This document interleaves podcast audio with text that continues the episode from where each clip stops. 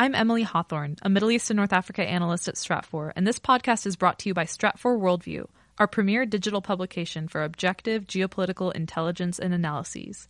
Individual, team, and enterprise memberships are available at worldview.stratfor.com/subscribe.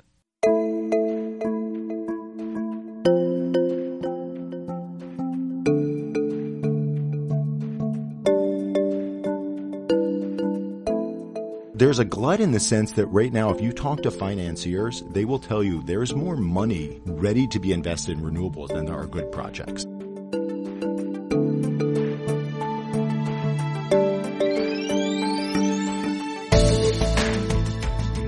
Welcome to the Stratfor podcast from worldview.stratfor.com. I'm Ben Sheen. There are few subjects more geopolitically charged than energy.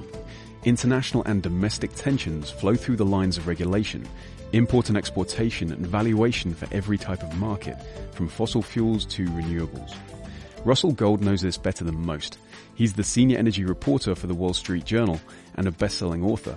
His latest book is Superpower, One Man's Quest to Transform American Energy. He recently sat down with Stratfor's Vice President of Global Analysis, Reva Goujon, for a wide-ranging conversation on his writing, his latest book, and the global outlook for energy futures. Let's go to Russell and Reva in the studio. Hello, I'm Reva Goujon, joined by Russell Gold, an award-winning investigative journalist and senior reporter for the Wall Street Journal.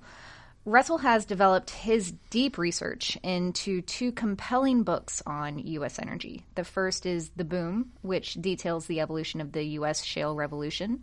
And his newly released book, Superpower, is a story centered on an incredibly ambitious entrepreneur who has been hell-bent on trying to overhaul the U.S. power grid in favor of renewable energy. Russell, thank you so much for being here. Thanks for having me. So, Russell, typically regulatory battles in the United States don't make for the most enthralling read, but you fortunately are a terrific storyteller, and you put a face to these very big, serious energy trends that we're so used to seeing captured in charts and graphs. Tell us first a little bit about the subject of Michael Skelly, your main protagonist in Superpower. So, I started talking to Michael Skelly 4 years ago now, and I was told that I should meet him and talk to him because he was working on this big idea. And the big idea was, it's really simple in some ways. The middle of the country, the Great Plains, have an incredible wind resource and a pretty good solar resource as well. There's lots of land out there, lots of area to develop renewables. There's one big problem. And that is that there's not many people who live there. There are not many factories. There's not the demand for electricity. So the big idea was, can we build sort of a special purpose transmission line to connect Oklahoma to Memphis? Because once you get the power to Memphis and into the TVA grid, you can get to Atlanta, you can get to Washington, Philadelphia, I mean, all across the East Coast. And so he set out to do this. And people are telling me this is a, sort of a, it's a great idea. It's a, you know, he's pouring lots of money into it. He's got big and blue chip investors, and you should meet him. So I went and met him, and it turned out his story was even more interesting than I thought it was going to be, because not just had he been working on this big transmission idea, but this is a guy who back in 1999 started doing wind and was the chief development officer for one of the predominant wind development companies in the 2000s, built up what was called Zilka Renewables and then became known as Horizon, now part of EDPR. And, you know, just really his story from 99 to 2019 is really the story of renewables in the United States. And we'll get more into the details of that fascinating personal story of Skelly. To take a step back first, though, you know, it was interesting to see the relationship between your two books, right? So one on the rise of fracking, the other on the drive toward renewables. And I wanted to ask, and I think you raised this question as well in your first book, from your perspective, has the shale revolution had the effect of undermining or reinforcing the growth of renewables? Oh, I think there's no question. It's reinforced. It's propelled renewables to grow. So here's why I think that.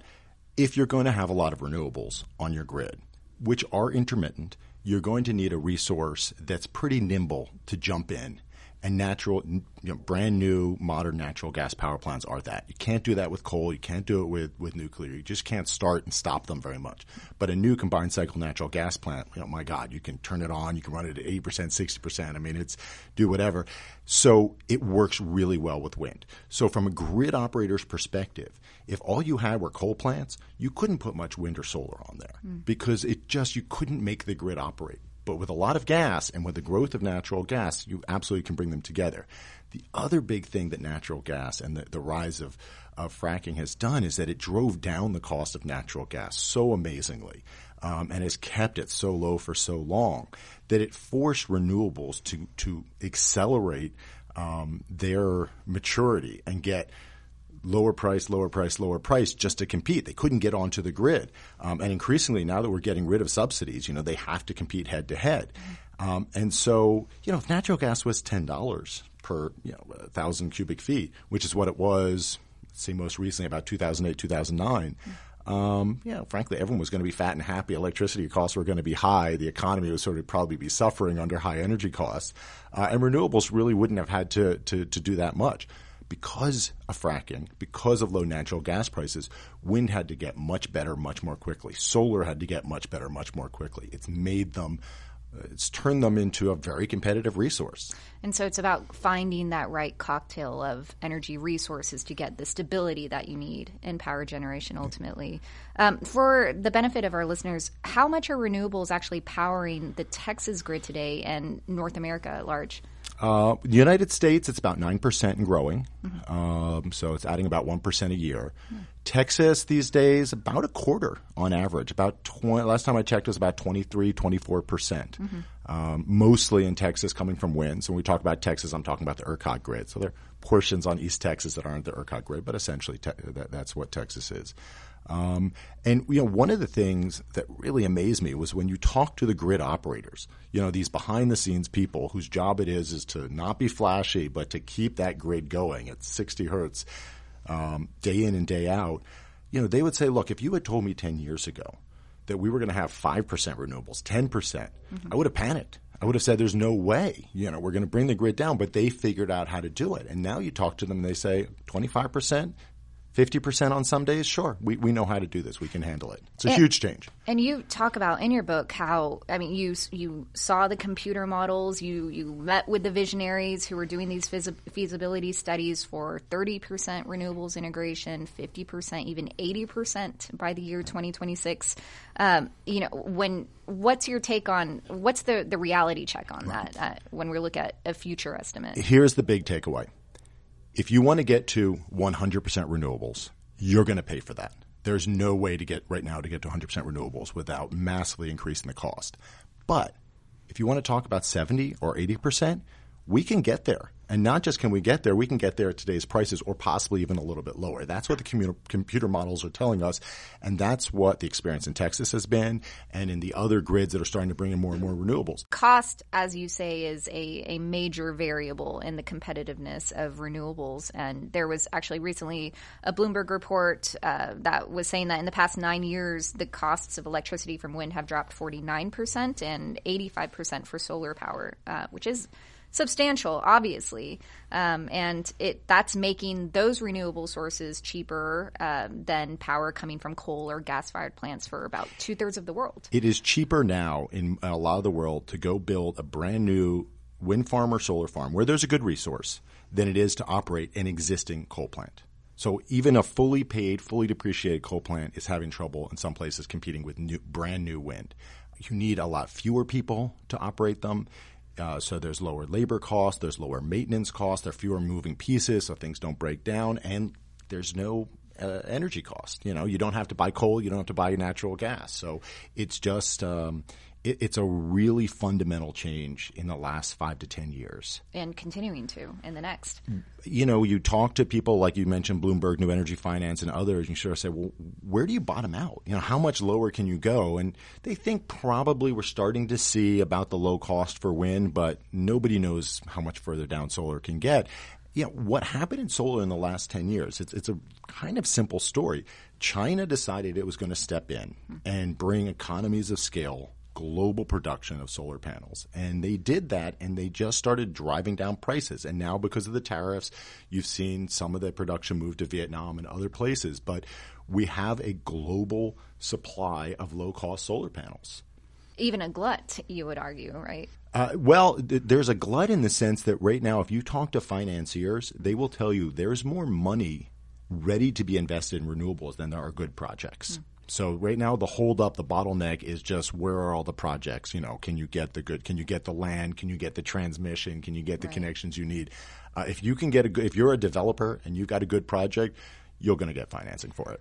I'm wondering if you can explain for a second the war of currents and how it relates to renewables expansion in the U.S. So this is a debate that goes back to the 1880s, right, between Thomas Edison and Nikola Tesla. Yeah. So what are the virtues of direct current and alternate current when it comes to transmitting electricity? So alternating current, which was sort of what won out, that's what we have right now. That's what our grid operates on. It's, you know, when you plug in, you're plugging into an AC grid here in the United States. Direct current has been more expensive, but the prices started to come down. And when you need to move power over a long distance, 300-400 miles, it's actually cheaper now to use a direct current. And the other benefit, and this is sort of an important story and something it tells me will become more important over the coming years, with an AC grid, it's really hard to control where the power goes. You just put it out onto the grid, and it's sort of like – it's like pouring a bucket of water into a lake. You know, it sort of spreads out and goes where it goes. With DC, you can direct it. You can say, okay, I want this power to go over there. And the reason that's important is that it has what's called black start capability. And so if the grid goes down for whatever reason, a squirrel – you know, takes down a transformer and causes a third of the country to lose power like we saw in 2003, or there's some sort of a hacking attack which brings down a grid as we saw in the Ukraine, DC is a much better way to sort of say, okay, let's move power into this area, start up some of the fossil fuel plants, and get the grid going again. So DC has – so it's – they're just – you know, they're just slightly different technologies. And the people I talk to say, look, we're always going to have an AC grid. Well, maybe not always. There's some people out there talking about going over to a DC grid. But having a DC overlay gives us so much more control. It's, you know, it's sort of – I'm trying to think what the best analogy is. It's like going from a grid you can only control by either taking – electricity out and putting electricity in to you know, having a computer which say, okay, we're going to go here, we're going to go there, we're going to do this, we're going to do that. A lot more capability. Much more efficiency, much higher voltage. Yeah. And, you know, there's a movie coming out now about the great current war debate, you know, going back 100 years where Nikola Tesla and Thomas Edison sort of duked it out as to whether we're going to have a DC grid or an AC grid. You know, in some ways it's a little weird that we have an AC grid. Your laptop, your computer runs on DC. And, you know, if you ever plug your computer into the wall and there, you notice that in the middle of your cord there's this little box that gets really hot, that's converting power from AC to DC. You know, you're taking AC out of the wall and the heat in that box is inefficiency. You know, it's you're losing power there and it's converting into DC, which is what you're running your computer on. So, you know, maybe one of these days it would be a massive investment to switch from AC to DC. I mean, sort of imagine – countries that have gone from driving on the right to the left, right? And at one point, you got to make that changeover. Well, imagine having to do that, but also making billions and billions of dollars of investment. So for right now, we're stuck with an AC grid. And that was part of Michael Skelly's challenge. Well, exactly, because what he didn't want to do is put – I mean, he was talking about building a 3 to 4 gigawatt wind farm in the Oklahoma Panhandle. So just to give you an idea, a nuclear power plant, a single unit, usually about 1.2 gigawatts. Most power plants have 2 or 3 units. So that is comparable in size to a larger even than most nuclear power plants, a huge amount of power. If he just deposited it into the local grid, he would totally overwhelm the local grid. There's nothing, you know, you just can't do it. But with a DC current, you can just shoot it right over to Memphis nonstop, and then you drop it into Memphis. Now, there's a reason that he wanted to go to Memphis, and that is because Memphis is part of the Tennessee Valley Authority. It's the TVA grid. And back in the 70s, the TVA thought, let's go out and build like 10, 15 new nukes. And they built this great transmission system. and then they didn't build the nukes.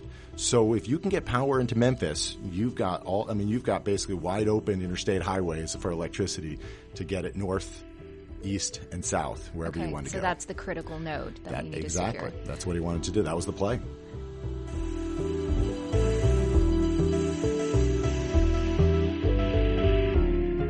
We'll get back to Russell Gold and Reva Goujon in just one moment. The events unfolding in the Gulf region this summer really demonstrate the fraught geopolitics that surround energy and also the risks involved when diplomacy can't still troubled waters. Stratfor Enterprise and Stratfor Threatlands help corporate security leaders pinpoint evolving global events so they can forecast and implement protective measures for their people and their businesses with the utmost confidence. If you're not already a Stratfor member, or you want to learn more about our products and platforms, then you can find more information at stratfor.com/enterprise. Now, back to Reva Goujon and Russell Gold. Welcome back. I'm Reva Goujon, and I'm joined by Russell Gold, the author of two very important books on American energy, The Boom, and his newly released book that came out in June, Superpower. So somebody has to pay for this vision of cleaner, efficient power generation. And as you detail in your books, there's this, as to use your term, Kafkaesque battle between state and federal regulators and private business, which can be extremely fierce. So what does that mean for the investment climate in renewables? Well, what it means and what the story of Michael Skelly and Clean Line, which was the company he co-founded, is that right now in the United States, there are private investors and there's private investment money that wants to participate, and they're having a difficult time. They're, you know, with Skelly, everyone calls him Skelly, so that's what I'll do. You know, he ran into state laws in Arkansas because he was trying to cross Arkansas that just were not designed for anyone but the incumbent utility. Just it was a catch-22. He couldn't get in there. It took lots of time. This is a problem, and I think it's a problem on a number of levels. But if we're going to bring in cleaner electricity or bring in less expensive electricity, happens to be the same thing, we're going to need to find a way to pay for it. And there's a lot, you know, if we're going to have this energy transition, if we're going to try to meet the Paris Accords in terms of the amount of carbon and greenhouse gases, why not tap the private markets? Why not find all this private investment to bring in to pay for this? But if people have the same experience that Skelly had, just bureaucracy, red tape, officials unwilling or unable to sort of think about how to make a change, incumbent utilities throwing up roadblocks, and I could go on and on, it's going to have the effect of taking this investment and driving it elsewhere. And I think that's a question, you know, that's something we need to address because, you know, the energy transition from fossil fuels to certainly in the near term a mix of fossil and renewables is not going to be cheap. I personally would love to see some of the pension fund money out of Canada and elsewhere investing in these projects. And they want to do that, but they're having trouble because there's so many roadblocks thrown up in their way. And there's a contradiction there, right? As you write about, the U.S. government wants private capital to build the infrastructure, create the jobs. Congress, local governments can kill a project at the 11th hour after years of work and investment. And it's not every day you're going to find a Skelly, right? And how frustrating is that for investors? You know, you're putting money in and after 10 years, you're still waiting around for some approval. The lesson here, and this is true for energy infrastructure, road infrastructure, I mean, any of the big projects we're looking at is that there needs to be some certainty. That's not to say all these projects are going to go ahead, but at least the developers need to know, look, we're going to get a yes or no in a reasonable amount of time. And that type of regulatory certainty, it's interesting because one of the things that made fracking take off and natural gas is that they had regulatory certainty. Once the federal government made the decision, this is how we're going to treat fracking, this is how we're going to treat the water and the wastewater and the environmental permits, they stuck to it. It just hasn't happened yet for renewables. It's been a different treatment. And then so look at the results. Regulatory certainty allows private equity, private capital to vastly increase the amount of oil and gas production in the United States. uncertainty has stymied renewable and transmission so far. It's really almost as simple as that. You paint this great picture of the professionalism that has entered the renewables industry when you were referencing a wind industry convention in California, yeah. And the ponytails and sandals were replaced with Europeans in designer eyewear. Yeah. Yeah. And so you see this trend of more serious money backing renewables. I'm also curious in what you see in the shale development in the U.S., where we've gone from kind of the scrappy producers operating in that wildcatter mentality to big companies. Chevron being the big player in the Permian. Yeah, much deeper pockets, mm-hmm. higher risk tolerance, the tech expertise. What is that shift, if there's a sort of passing of the reins taking place? What does that mean for the efficiency and scale of shale production moving forward? Well, when you talk to some of the shale pioneers, and one of the things they would say is like, this can't be the provenance of the big players, because every shale well, you can go and drill a shale well here, and then you go a quarter mile down the road, and you've got to make little adjustments to have the well be profitable. And you have to be a small, nimble player to do that successfully. And that was true for a number of years. What's happening now is that we have matured enough, we figured out how to do fracking, how to design frack jobs. The big companies can come in. They've embraced this sort of more factory approach. And the biggest difference is that the small players, because they have a track record of, frankly, burning a lot of capital and not being very profitable, Wall Street is much more worried or concerned and unwilling to give them debt or equity. Mm-hmm. But here comes Chevron, here comes Exxon, Occidental getting into it. They have better access to capital. And so they're able to come in and sort of scoop up some of this acreage, scoop up some of these players, and figure out how to do this themselves. And they've been successful so far. I mean, if you look at, the Chevron, the percentage of their oil and gas production, which is now coming from shale type play, is mostly the Permian. It's much, much larger than it used to be. So would that mean, as these bigger companies are drilling in the best spots and, maybe at a slower rate, that the rate of production increase could slow, but overall volume could still be pretty substantial?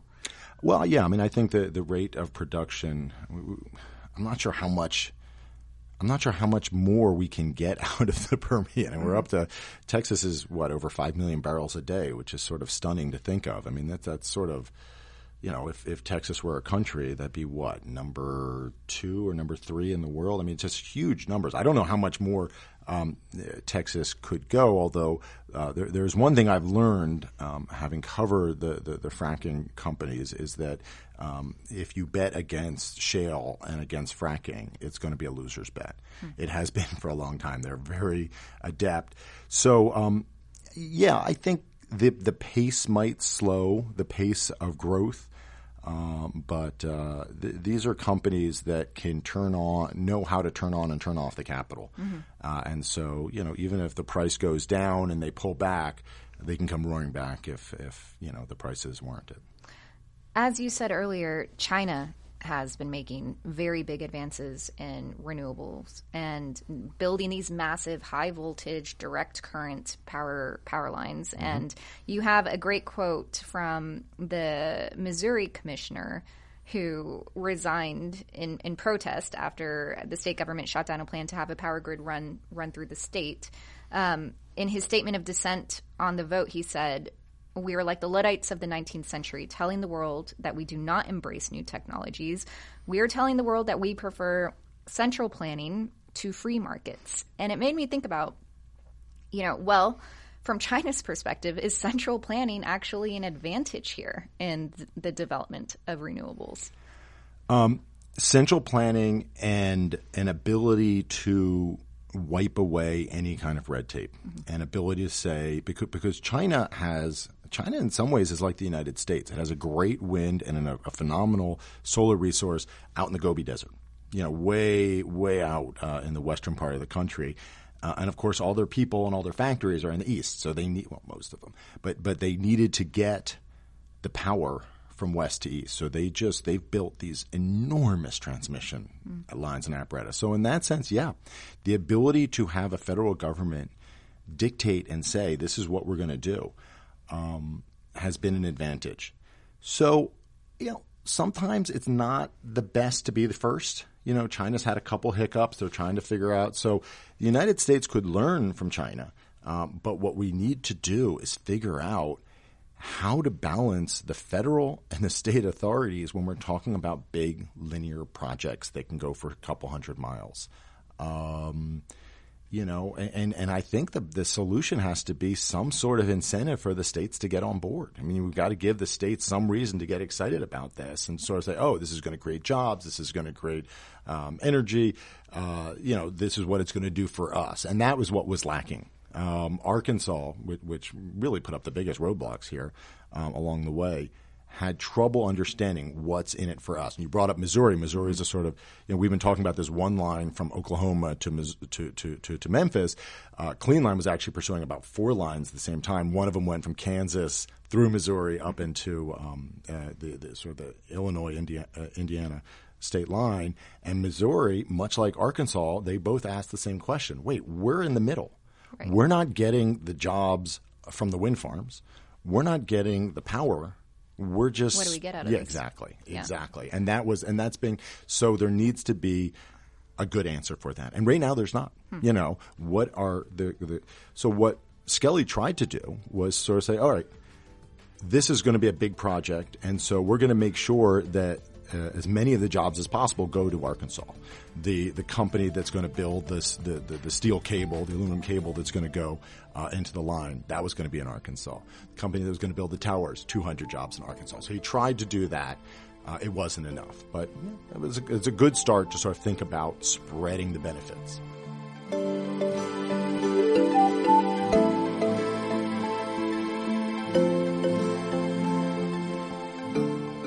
Thanks for joining us for this conversation with Reva Goujon and the Wall Street Journal's Russell Gold, author of Superpower, One Man's Quest to Transform American Energy. We'll have details about the book in our show notes. And if you're interested in learning how Stratfor can help you with analytic tools to visualize and anticipate those areas in the world where your interests and operations are at greatest risk, be sure to visit stratfor.com/enterprise. And if you have time to leave a review on the Stratfor podcast page on iTunes, SoundCloud, Stitcher, or wherever you happen to listen, we'd love to hear your feedback. And for more geopolitical intelligence and links to our content, follow us on Twitter @Stratfor. I'm Ben Sheen. Thanks for listening.